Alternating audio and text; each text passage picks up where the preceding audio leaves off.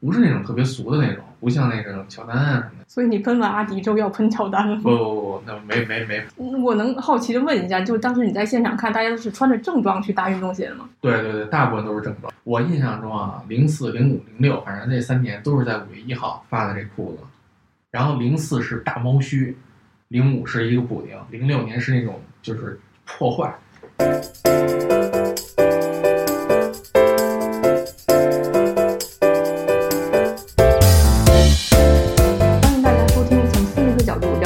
化的波鞋街，我是十一。大家好，我是刘一。最近 New Balance 对于幺三零零型号的推荐十分之十分之迅猛了，我觉得。对，因为幺三零零它是隔五年就是刻一次嘛，今年又开始又来了，而且就是每次除了刻什么元祖的以外，还会有一些潮流单位的联名，而且跟 Levi's 的联名已经不是第一次了。New Balance，我之前买过两双 Levi's 跟 New Balance 的九九九联名，特别好，但是好像特别小众，没有人多人知道。这次这个拿幺三零零来推一下的话，我觉得还是有助于双方两个品牌之间的一个交流的。我看这一次的合作的细节还是挺多的，包括那个橙色的鞋盒上面有写呃 Levi's forfeit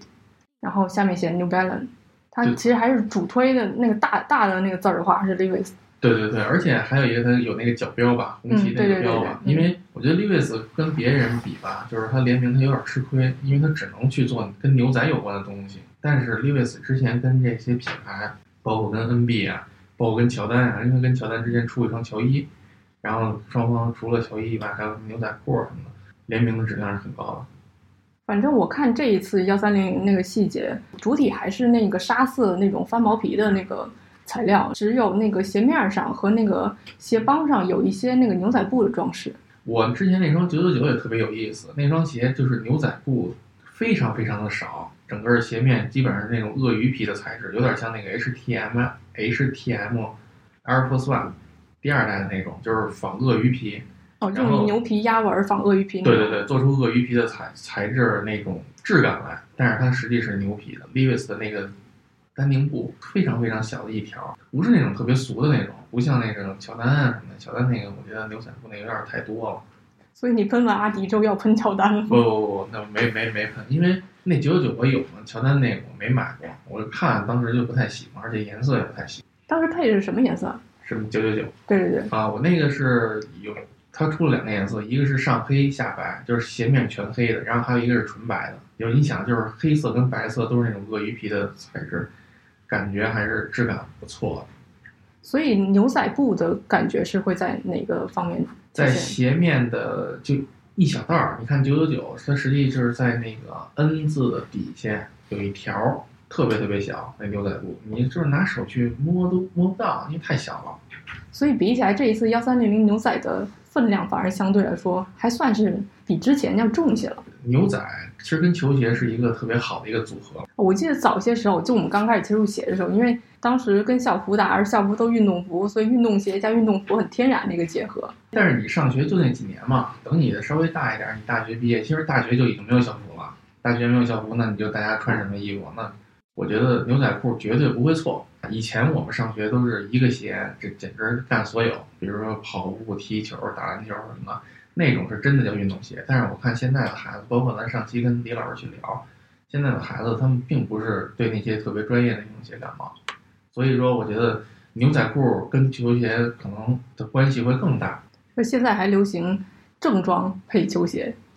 带带起这股风潮就是韩国人，我觉得韩国人就是穿什么鞋都能配正装，包括拖鞋也能穿一个西装搭着上街。所以其实现在运动鞋来说，它横跨了两个领域，一个是功能性的，就是运动领域，这是肯定的。然后另外一个领域就是它越来越往那个休闲渗透。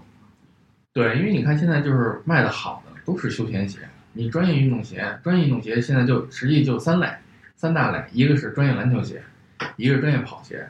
一个是专业足球鞋。足球鞋就不说了，因为最近你看疫情，我看就是 阿迪的那个之前那个新上那猎鹰，不到一个月就已经开始就是五折了。就是足球鞋现在真的是卖不动，因为你现在没有场合能去踢呀。关键是欧洲也不踢足球，现在所有人都关在家里。对，所以说现在足球鞋看起来是这场疫情最大的失意者，主打款啊，花了重金去宣传去推。上来就已经五折，而且这个不是仅仅阿迪一家的问题，其他的足球鞋卖的都不好。而且前两天我看了一个数据，就是在美国的数据，足球鞋的那个销量掉的是百分之百，跑鞋是百分之八十五，篮球鞋也是，篮球鞋也是百分之八十多以上，就基本上全是腰斩了。真的，你上街你没法去搭一身衣服，然后配一双足球鞋，就看看起来很怪。对，因为足球鞋是真的就是专业领域，就是你只能去上草地或者土地去踢。但是也有很多足球鞋现在也在转型，足球鞋它把鞋底儿变一变，鞋面不变，鞋底儿变一变。去做那种可以上街穿的休闲款，我也买了好几双，都是买阿迪的。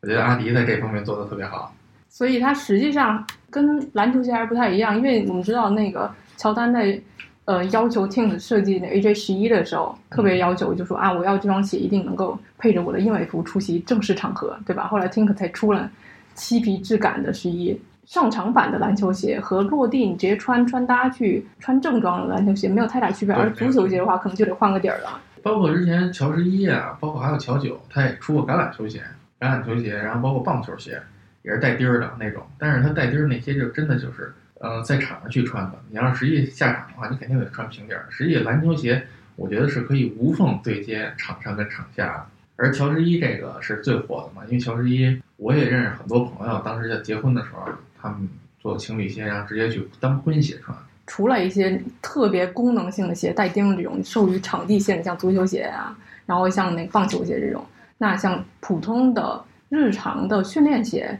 和篮球鞋，其实都可以无缝的横跨休闲和运动两个领域。对，因为现在还有一个趋势，就是说，你看篮球鞋有越来越多的联名，实际这越来越多的联名，这些鞋大家就是即使买来穿的话，打球的少。还是上街的多，跑鞋实际也是那种无缝的。然后这些跑鞋，我觉得也是可以跟去那些什么牛仔裤这些休闲去搭配的。但是我觉得这些都不如直接的那些休闲鞋，就是过去的篮球鞋、过去的跑鞋，现在摇身一变变成什么潮流鞋啊之类的，这些才是目前的王道。对于我来看，所以刚才我们反复提到了运动鞋和牛牛仔裤是很搭配的。我是觉得他们两个其实有一种相同的气质。因为运动鞋为什么现在来说，我们能让它从运动场上横跨到咱们现在的日常的领域，甚至一些偏正式的一些场合？我认为啊，就在于现在我们的正式场合不像之前一样那么刻板，就以前都是一些贵族，就比如说往往往上来说，文艺复兴之前往上来说，都是一些贵族了，都是一些骑士，至少骑士才能够出席，那么他们自然会对服装有很很高的要求，而。那进入正式场合的人多了之后，自然对于这些规矩有有一些叛逆。说到这儿，我又想起一个事儿来，就是我亲身经历啊。一六年的时候，我去受邀去采访劳伦斯颁奖。那个一六年的劳伦斯是在德国柏林，就是我带了一身正装，带了西装啊、衬衫啊，包括皮鞋。但是到了以后，人家那边主主办方去说，说今天我们的主题晚上的主题是要穿运动鞋，就是说你可以穿正装。但得搭一个运动鞋，所以当时看那些，因为劳伦斯他是一个全全世界的奖项，美国人、欧洲人、非洲人、亚洲人，然后大家穿着是还是挺怪的。当时看起来，得亏当时我是穿着运动鞋去的。我能好奇的问一下，就当时你在现场看，大家都是穿着正装去搭运动鞋的吗？对对对，大部分都是正装，因为你的毕竟他出席他劳伦斯有一个晚宴嘛，然后不太可能穿太休闲的，但是。鞋一定是运动鞋，因为我看很多人的运动鞋都是特别特别新的，一看就是刚刚买的。我就现场发现，哎，懵逼了，一下。对对对，因为就是这个老外的一个老外的一个逻辑嘛，他会他会当时现场告诉你，而不是说提前像咱们中国人提前一个月、提前半个月告诉你让你去准备，就是玩的就是这种惊喜。所以现场那些你看那些不同国家人，他们都穿一些什么样的鞋，让你觉得特别有趣的？其实他们的运动鞋啊，我看就两类。一类就是那种像 Superstar Stan Smith，因为零一六年的时候，Stan Smith 是特别火的，什么淘宝上的话就是什么绿尾、蓝尾、红尾啊，什么这些。然后还有一种就是跑鞋，我看全场基本没有人去穿篮球鞋，因为德国我去逛了逛他那个 Foot Locker 什么的，篮球鞋真的非常少，就是跑鞋是最多的，因为 Foot Locker 还有一些独售的，就是地区独售的。当时我记得那个 Air Max Plus 卖的是特别好的，大街也好多人穿。啊，我在猜测啊，就是因为你刚你刚刚提到，就很多人穿小白鞋，我是觉得，因为小白鞋它的质感，因为也是用了皮料，然后装饰也会少一些，然后一些功能性的支撑也会减少，比外形上比较像是一个呃非正式版的皮鞋，所以大家会选择这一款。另外一款就是，是不是更多的人因为随身去，比如说呃带带上行李，然后去到异国去参加一些会议的时候，他们大多数都会带一双跑鞋，因为有运动需求，会去健身房的需求，会带一双，所以才会正好拿起了自己的跑鞋，然后搭正装穿。因为我觉得中国人还好，就是老外啊，尤其是欧美的人，他们对跑鞋还是非常非常痴迷的。因为你可以看到，就是来中国旅游的一些老外，白人老外，大部分穿的都是跑鞋，然后一个跑鞋，一个就是几十刀的那种牛仔裤，都是他们那种常规搭配。在国外更是如此，因为跑鞋确实舒服，你就即使不跑步，你走路穿也要比那些鞋好得多。所以说，在欧洲，包括在美国，跑鞋的销量还是很大的。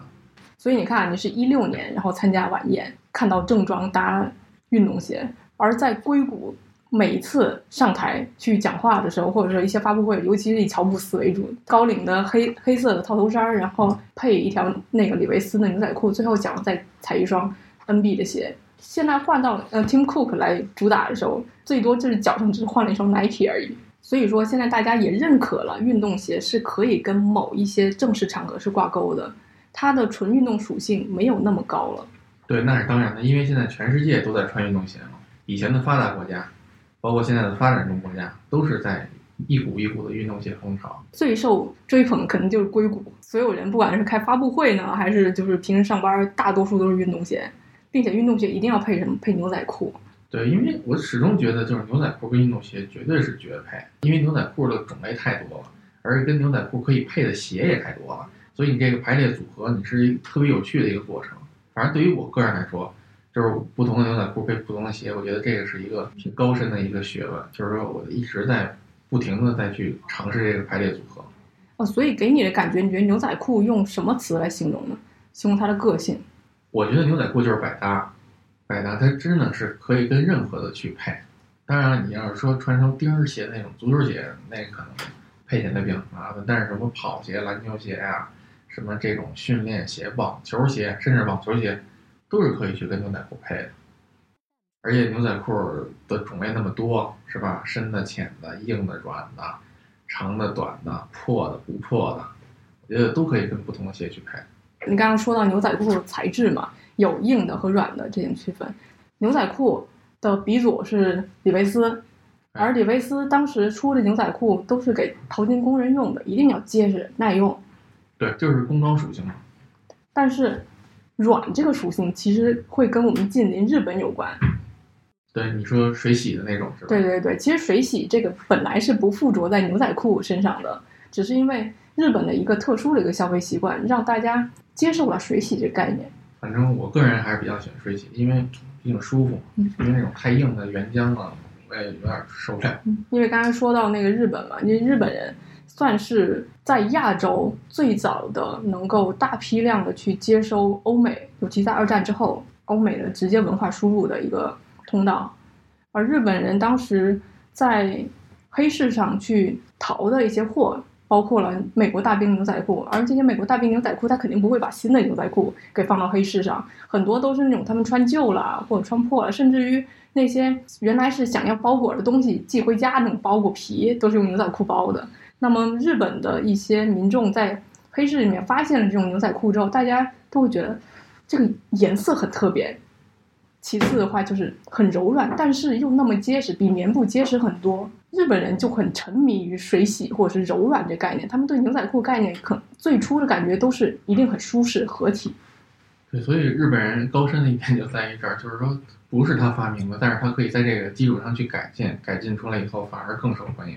那最早的李维斯其实他给人感觉还是偏硬汉的那种。对，因为我以前看过一个报道，就是香港啊做了一个李维斯的展，然后展出了一条一八几几年的牛仔裤，就是当当时那个矿工穿的，哇塞，那跟现在看起来真的是不太一样。但是这就跟我九几年的时候第一次看那种原田乔伊，当时在北京鞋店看，这其实没什么感觉。对于我来说没什么感觉，包括这条第一条牛仔裤，所谓的第一条元祖款牛仔裤，我也没什么感觉，因为我觉得这些都是属于那个年代的，而咱们这个年代，我觉得肯定是要穿自己喜欢的、自己适合自己的才是最好的。所以我觉得日本人在他的以前的原基础上去给他去润化呀、去修饰啊，改进以后的牛仔裤，我觉得反而是目前最好的。而我本人也是一个日系牛仔裤的爱好者。所以你看到的那一条元祖版的牛仔裤，跟你现在看到的咱们日常所见牛仔裤有哪些不同的呢？我印象第一是肥啊，裤腿特别肥，然后特别硬，特别脏。还有一个就是它那个后腰那儿有一个有一个那个带子，就是它是就跟咱皮带似的，只不过就在后腰上有那种金属五金的那种扣，直接能插进去，像咱皮带那个眼儿是一样的。大家都是普通人嘛，然后有一些想追求潮流，但是可能没有那么多钱的时候，我们只能淘一些旧货。所以很多人对于牛仔裤，包括甚至包括我们改革开放之后，很多潮流人士去找去从香港啊那边进货啊，或者怎样去淘一些货，看到牛仔裤大多都是那种偏软一些的。对，高弹牛仔裤嘛。对对对然后还有我印象特别深的就是八十年代的时候，喇叭裤嗯，特别流行，这就是属于是跟裤型有关了哈。但实际材料喇叭裤那些也都是特别软，嗯，还是偏软一些。因为我印象中就是咱们国人啊，尤其大陆这边儿就是穿硬的很少。所以大家也是从第一印象会觉得软是牛仔裤自带的一个属性之一，对，因为最早接触第一批物种是这些，并且也跟大家穿着习惯有关系。所以亚洲人接触到牛仔裤都是对于柔软和痕迹十分之讲究。正是因为这样，所以在日本的话，水洗这个概念就是日本一个本土牛仔裤品牌开创的。最早做日本牛仔想做牛仔裤品牌的完美服饰，是从那个大石贸易那块儿拿到了剩余的一些布料，而这些布料都是李维斯在美国的工厂，然后一些瑕疵品啦、什么脏污啦、边角料啊这块儿布料拿到日本来，然后再生产。结果一生产出来之后，放到市场上，一是价格贵，二是大家一一摸这牛仔裤，觉得怎么跟我之前接触都不一样，所以他才进了一批洗衣机，你知道吗？进了一批洗衣机，然后把牛仔裤放到洗衣机里洗了。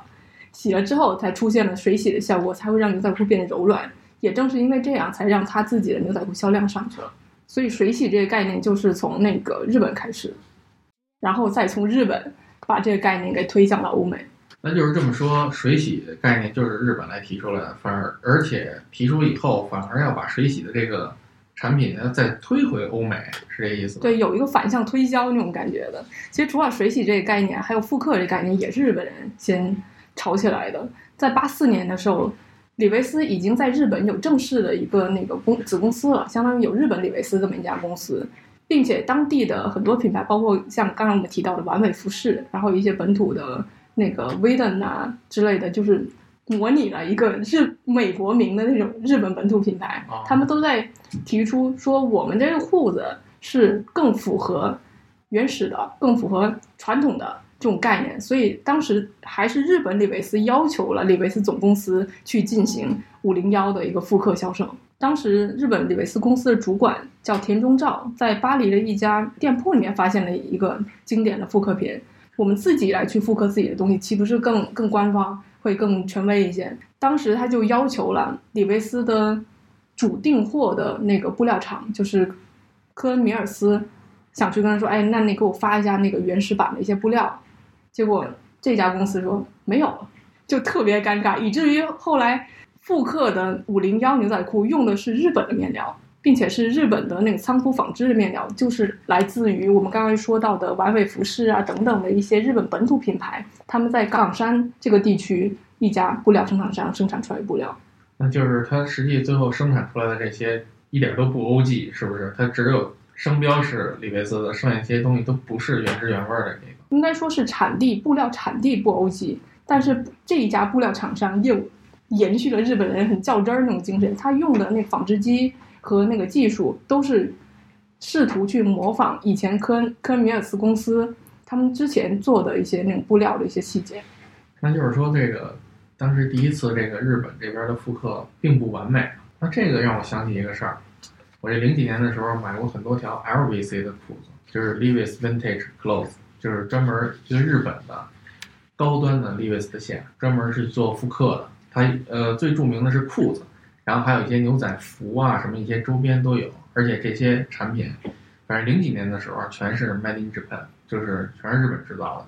价格非常贵。实际也是日本这边提出来，我要复刻过去的这些版型，因为它的版型当时它是按年代走的。我印象中四四四七五五六六这些，四四五零幺什么什么，它它这个裤子它不是有编号嘛？然后四四是年份，零幺是型号，后面还有四位数的编号是这个裤子的那种，就比如说洗水啊、做旧啊、磨破呀、割裂呀这种。当时我觉得 LVC 是我反正零几年的时候能买到性价比最高的高级牛仔裤。虽然说那个日本的复刻某种程度上并不是美国原产地的那个布料，也是不是美国原产地的公司出产的，但是日本人的这种把美国的东西把日在日本本土化，并且千方百计的想一比一百分百的去复刻美国感觉的这种这种技术和那种精神，然后导致现在我们想找一个更原版一些五零幺，其实不应该去美国，而去日本。对，这这个也是日本人一直以来那种精神嘛。我觉得美国人大大咧咧的，这很难去做这种信息收集啊什么的。日本的牛仔裤，某种意义上就是保留了出生于美国的牛仔裤的那种精神状态和它的技术，然后在日本生根发芽，甚至孕育出了日日本牛仔裤的五巨头，就是大阪五虎。大阪五虎有伊维苏、丹宁、丹宁我知道，因为我有一次差点买，但是因为拿不准号，没买成。可以说，那个日本五虎的话，都是之前是在，要不就是在日本李维斯公司工作过了，要不就是在日本本土的牛仔裤品牌最早开始做牛仔裤的完美服饰啊、大神贸易这些本土品牌工作过。然后之后，他们又发现美国经典牛仔裤的一个魅力吧，然后他们自己再出来去开创自己的品牌。他们的目标除了刚才你说的 Evis，它是比较俏皮的，用一些破格的设计去破除复制牛仔裤的一些框架，但剩下的四家。几乎都是一比一的，想把原生的牛仔裤在日本重新复刻出来。这些直接做的产品都差不多，是不是？这四家的话，那它的那么它们的区别是什么？比如说材料的使用、磅数，然后还有一些特殊工艺吗？嗯，他们更多的是会选择心仪的牛仔裤的品类进行具体的复刻。比如说像那个呃，Denim，那个林芳亨之前创创立的一个品牌，他现在已经脱离了嘛？现在他自己在做的一个品牌。然后只只有四条裤型，他就是抓住了自己对于李维斯原始牛仔裤的一些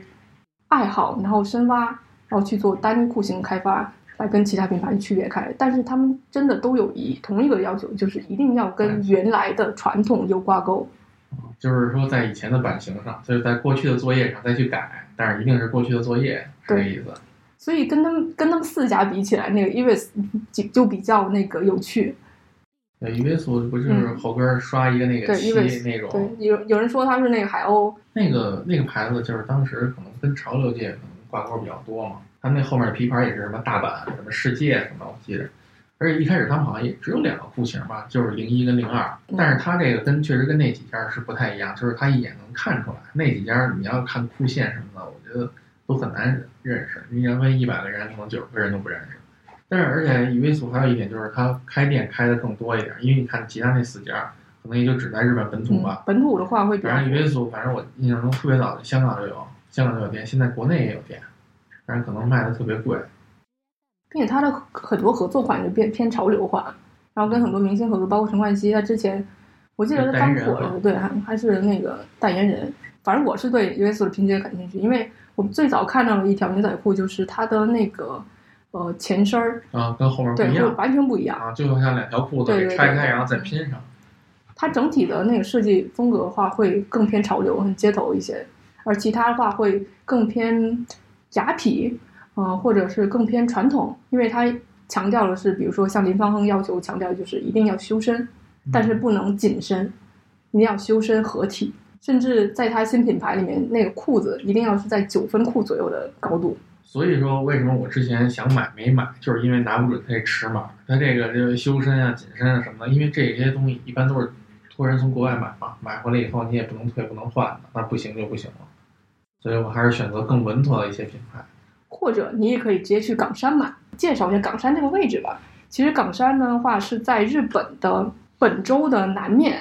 它临近的是有比大家很熟悉的城市大阪都知道。嗯，京都知道啊，广岛也知道是吧？就围这三个城市把它围绕在里面。然后它南部的儿岛，冈山儿岛这块的土壤的含盐量比较高，雨水比较稀少，也盛产棉花。呃，这边的那个纺织业就会比较比较活跃一些。这也是为什么到后来大家的牛仔布都在这边生产的原因。然后在港川附近有很重要海域叫濑户内海，日本就一直在宣传濑户内海艺术节。如果想去参加这个艺术节的话，你既可以看到呃草间弥生的作品啊，还有像那个安藤忠雄作品啊等等一些艺术家作品之外，你还可以顺道去港山儿道牛仔裤街逛一下，也是很有意思的。所有的装饰都是牛仔裤，你就在它的车站一停车，然后有一个拱形的一个那个候车的一个那个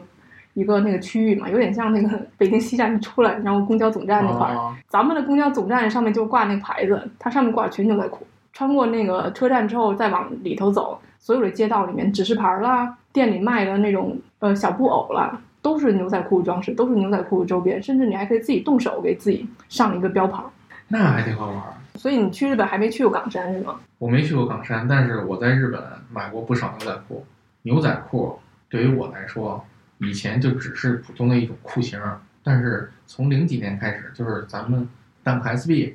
然后包括 Superstar 三十五周年那会儿，然后包括我之前买过几双 V Swim 的鞋，因为 V Swim 是我特别喜欢的一个日本品牌。早些年还买得起的时候，我买过很多 FBT 啊，买过它的拖鞋，买因为这些鞋，我为了配这些鞋，所以我对这个牛仔裤突然间产生兴趣了，因为我要配这些东西嘛。因为我觉得裤子跟鞋才是最好的搭配，而不是说一件 T 恤、一件外衣什么的。所以说那会儿我就开始做了很多那关于牛仔裤的工作，而我的出发点啊，全是建立在这种日系的品牌的基础上。就是一个是 LVC，一个是刚才咱们提过日本牛仔裤，但是没有说到的品牌就是 Neighborhood，它是一个机车的品牌。是个机车品牌。对，其实 Neighborhood 跟它不是一个专业去做牛仔裤的品牌，它是做机机车的那种暗黑风格、骷髅风啊、皮衣啊这种，但是它捎带着做的牛仔裤，它的牛仔裤跟那一些大阪五虎又不太一样了。嗯，前几前几天我还刚买一个 Neighborhood 和那个阿迪那个联名出了一款那个 Boost 跑鞋，还行。Neighborhood 跟阿迪一直有很好的合作关系。我当时知道 Neighborhood 也是因为阿迪的原因，因为阿迪零五年的时候出那个三十五 Superstar 三十五周年有一个联营系列，就是最好的那个系列，Neighborhood 的那款鞋是最火的，后跟一个骷髅头，当时好像是六七千，炒价六七千。当时很多玩鞋的人突然间认识了这个品牌，因为这个品牌以前就像刚才说的大阪五虎一样，它是纯日本那种时装类的、街头时尚类的，可能跟咱们这边儿不是特别的大，就是没有多少人知道。但是因为还是偏小众一些。对对对，但是因为跟阿迪的联名一下就火了，而且当时我记得陈冠希啊什么那些那些明星，港台的明星在一直在穿他的裤子。那会儿因为想买 Neighborhood 的裤子很难，一般都是找找人啊什么从香港啊从日本带。当时我觉得这个裤子特别好，因为我觉得风格不一样，它不是给你磨大窟窿，它直接给你磨磨损的差不多了，跟要断不断的那种感觉，那个是特别特别有名儿的。而且很多当年说什么每年一个牛王嘛，但是那些牛王都基本上万，那个我也买不起，所以当时就看，我买的都是基本基本款。你买的价位都是呃两三千块钱吧，basic 什么，因为它的那个水洗特别好嘛，然后我买买了一条蓝色的，买了条黑色的，而且它的那个后边那个裤线是 N，就其实跟 Levi's 的有点像，Levi's 不是是一个那种就是 V 型的那个，它是一个 N，而我买了两条，其中有一条是那种特别版的，它那个 N 是那种就是带弧度的，它以前的是直来直往那种，直来直往那他们管那叫闪电 N。啊，而我那个带弧度的那个，实际那是零六年的春夏的一个特别版，就是那会儿的那，就只有那一年的裤线不一样，后来又改回那种闪电了。然后你说对于我们这种人来说，就是只能看到裤线了，就是因为裤子因为也不好买嘛，而且当时你买完以后，比如你尺码不合适什么的，退啊换什么都不方便。只有两条，但是我对 Neighborhood 这个裤子还是很有感情的。而后来我去很多趟日本，我都去 Neighborhood 那个店看，就是现在的 Neighborhood 牛仔裤已经没有人去太多人去炒了。它的牛王就是最好的牛仔裤，大概可能五六万，然后普通的可能不到三万块钱日元，还是很公道。但是设计呢，跟以前呢其实差不了太多，因为人我刚才说了，它不是一个那种专业做牛仔裤的，不像那大阪五虎那种。就跟 CK 然后整一些有的没的一样。对对对，但是它比 CK 我觉得还是强不少，虽然可能价格差不多，CK 我看也挺贵的，但是设计就那么回事儿。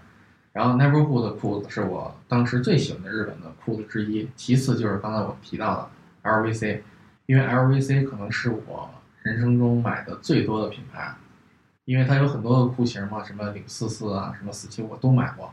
而且每一个裤型都不一样，比如说肥呀、瘦啊、修身呀什么的，包括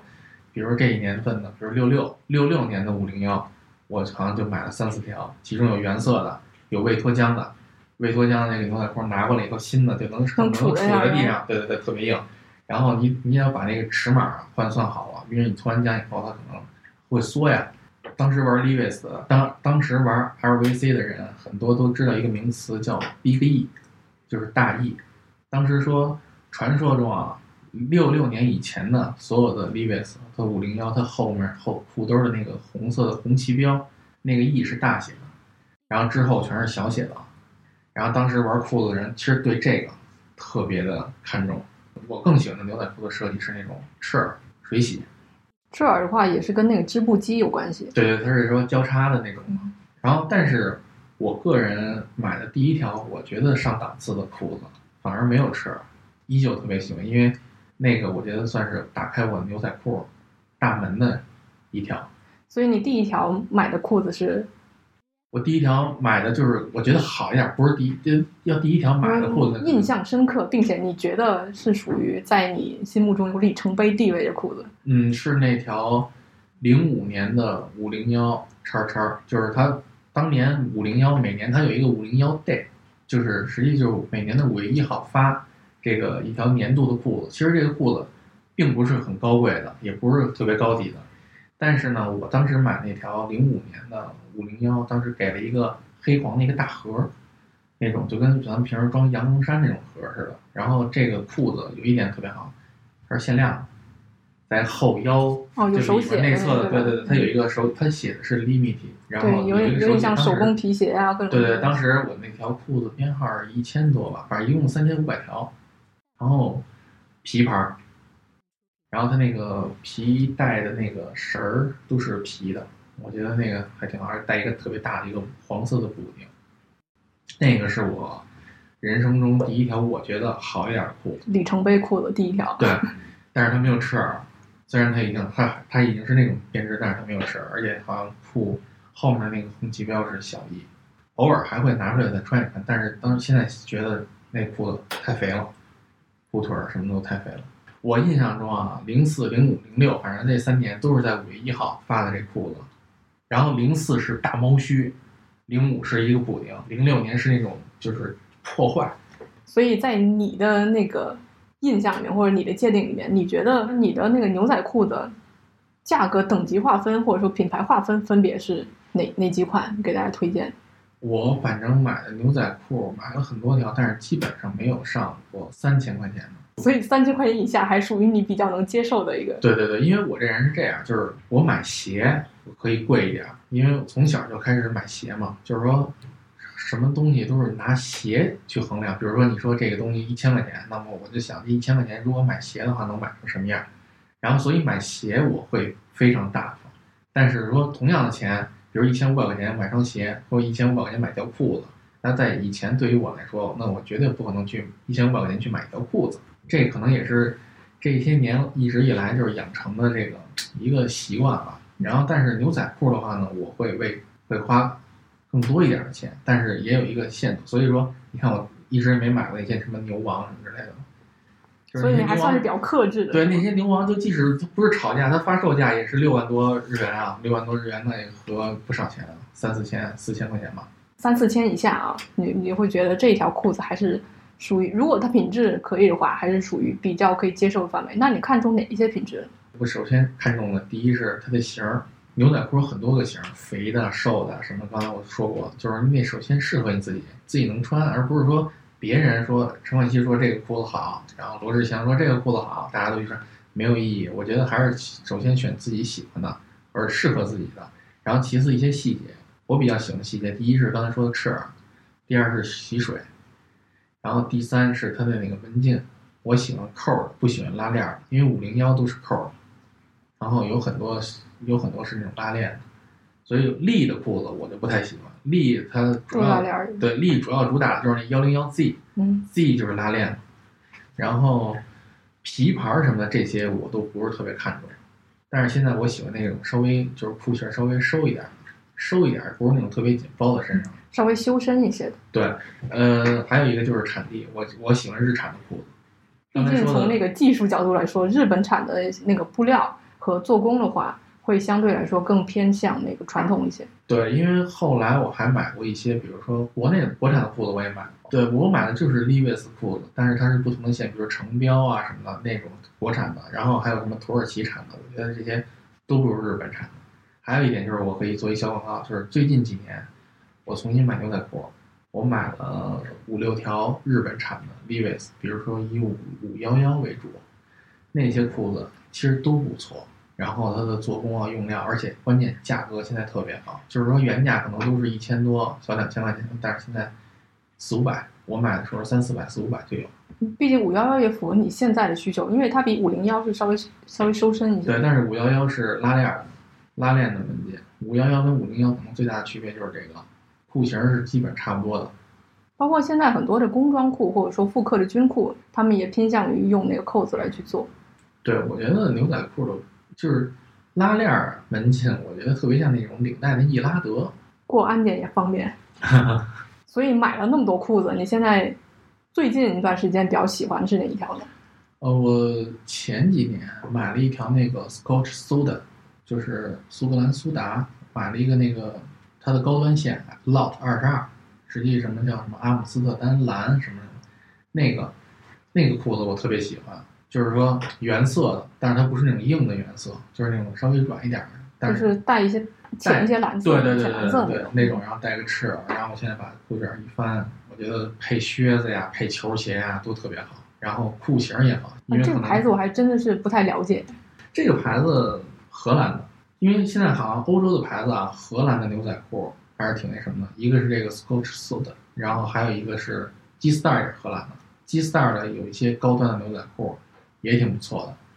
然后还有就是我，并且也方便买。对对对，但是 G Star 国内太贵了，我还是推荐大家上国外去买。然后尤其是日本，日本的那个奥莱里的 G Star 特别的便宜，而且品质还是不错的。还有一个就是常穿的是 Diesel，因为 Diesel 的裤子就是更软，然后更修身，比较符合我现在的这个体型啊，这个岁数。但是我还是强烈推荐 Lot 二十二，嗯，就是大家可以去搜一搜，因为可能这种裤子在国内如果要正式售价的话，可能也得三四千，但是现在折扣还是挺大。国内那个什么太贵了，对？，国内店里这太贵，这交的智商税太多了。那这国内的一条裤子比我什么找代购或者什么两三条了。现在买裤子，我不可能再去买什么两三千块钱的裤子了。我可能买的是这些裤子原价是两三千，但是现在入手都是一个非常理性的价格。比如说，比如说，我觉得我我现在的裤子你可以接受什么价位？基本上就是五六百吧，到头了，可能不会再贵了。对你现在买鞋也是这价位。对对对，这是太多了。你哎，但是你碰见喜欢的还是会还是会买，但是只不过没有什么太多喜欢的，因为可来可去也就那那几双。牛仔裤的话，它和其他裤子还有一个很重要的区别是，它相对来说，如果是品质比较好的牛仔裤，它会随着你的那个生活的痕迹，把你生活的经历其实某种程度上复刻在这条裤子上面，包括你的那个膝盖的位置，然后包括你的那个磨损的一些位置。所以对于这种痕迹的保留，你会对牛仔裤有什么样的搭配的那个方式吗？我的的牛仔裤啊，主要是用来搭配鞋的，就是跟球鞋有关。牛仔裤它的潮流吧，一阵一阵儿，有的时候就流行那种洗水、重洗水，有的流行浅色，有的时候又流行原色。因为我之前有过一些经历啊，就是我穿乔五白葡萄的那个乔五，那当时我穿我的牛仔裤，就是给那个乔五那脚踝处那些白都给染蓝了，就是当时我特别心疼。然后后来我就是把这个基本上牛仔裤我要穿那种要稍微肥一点的腿的，我会把那腿系上，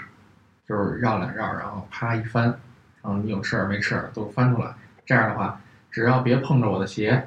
都可以。鞋更重要一些。对对对对，因为我觉得所有的牛仔裤都是建立在它我一定是要穿运动鞋的基础上搭配我的运动鞋，因为我穿皮鞋很少，别的没有太多需要注意的。然后就是我的一，因为以前就是那个牛仔裤，我所有牛仔裤啊右呃右后皮兜儿会比松一些，对对，更松，因为要揣钱包嘛。因为现在出门都不带钱包了，也就没有这么没有这个说法了。然后就是一定是裤脚，我觉得裤脚的处理现在是很重要。现在很多牛仔裤它也有意无意的出来以后，它是收的那种裤腿儿，但是我觉得还是需要自己改装一下更好。九十年代的时候看人穿牛仔裤，都他们都是那种把裤腿儿给剪开，那是有一段是潮流，但是后来就没有人去这么干，基本上就是绕一绕，然后有的是就是绕到脚踝处卷起来，有的是直接绕到小腿处那种。或者就是直接就购买，像比如说刚刚我有推荐给大家的林芳亨的那个品牌，它很多裤子啊，其实都是已经做过处理，并且符合现在的九分裤的那种审美，就稍微掉一点点，会裤子会在鞋面以上，这样会更好一些。对，反正我觉得就是别接触到鞋就不错。真正好的牛仔裤，尤其是你在日本买的一些那种比较中高端的牛仔裤嘛，它的使用的染色技术都是偏植物染色，它一定会有落色的这个可能。因为现在我看啊，现在的趋势，大家消费鞋，浅色的要比深色的更受欢迎，所以说很多白鞋呀染了以后，确实没法看了。所以那个 NB 幺三零零这一次跟李维斯合作那款，在鞋帮上加牛仔布料，可能也是考虑到这一点。对，我觉得那双鞋不错，但是好像现在价格不太好。很多那个海外的一些那个电商网站都已经是断货了。等下一次吧。所以今天一个聊这么多，那对牛仔裤的购买啊，还有搭配的一些方式，然后我们也大概的讲了一下牛仔裤的一些历史的一些小故事。那如果让你对牛仔裤做总结的话，一哥你会怎么说？以我个人的观点来说，我的牛仔裤全是为了搭配球鞋来去买的，因为我不是一个牛仔裤的发烧友，我也不是什么养牛专业户，我的所有的都是建立在这个球鞋的基础上。所以刚才我像我说，我不想把鞋染掉，或者说什么牛仔裤搭配什么鞋。我觉得这个是最重要，而且还有一点就是，牛仔裤是百搭之王嘛，百搭之王，你想怎么搭就怎么搭。我觉得没必要去看什么明星穿什么样，你就去穿什么样，就是选自己喜欢的，合适自己的，我觉得就可以了。而且还有一点就是，牛仔裤一定是要舒适，所以我接受不了那种未脱浆的那种牛仔裤，那也太硬了。潮流虽然瞬息万变，而且牛仔裤的那些就是牛仔裤的版型啊，包括品牌都是你方唱罢我登场的。但是唯一不变就是说，这个人你穿牛仔裤的那种心态，就是实际还是以休闲为主，选适合自己的、自己喜欢的、舒服的就可以了。就是如果大家要去买牛仔裤啊，或者是想在穿搭上把牛仔元素给加进去的话，我们可以看很多的参考明星的参考，还有 ins 上啊，或者是微博上啊、微信上啊。很多那个博主的一些穿搭参考，但最重要的还是你买的最好是适合你自己的。觉得最忌讳的一点就是被别人牵着走，因为牛仔裤完全就是穿出一个自我的这么一种裤型。这个也跟牛仔裤本身在诉求上的那个意义是相关的，因为从最早你看，从日本，然后到咱们国内改革开放之后，大家会选择牛仔裤，更多是希望能够突破一些现有的框架的桎梏。表达自己的看法，所以大家如果在选择牛仔裤的时候，还是要刻意的去参考一比一的去参考某一个人或者某一个派别的观点的时候，未免就跟牛仔裤这个服饰的自己的属性，或者说这个服饰所代表那种叛逆的感觉是背道而驰的。对，没错。所以希望大家都能选到合适自己的牛仔裤。好，那今天的节目就到这里了，拜拜，拜拜。感谢大家收听这一期的波鞋街。现在我们的节目已经同步上传到荔枝 FM、喜马拉雅 FM、Apple Podcast 等各大播客平台。如果您对图文、视频内容感兴趣，还可以在微信公众号、微博、头条、哔哩哔哩、抖音等搜索“斯尼克”，更多有趣的 sneaker 内容等你发掘哦。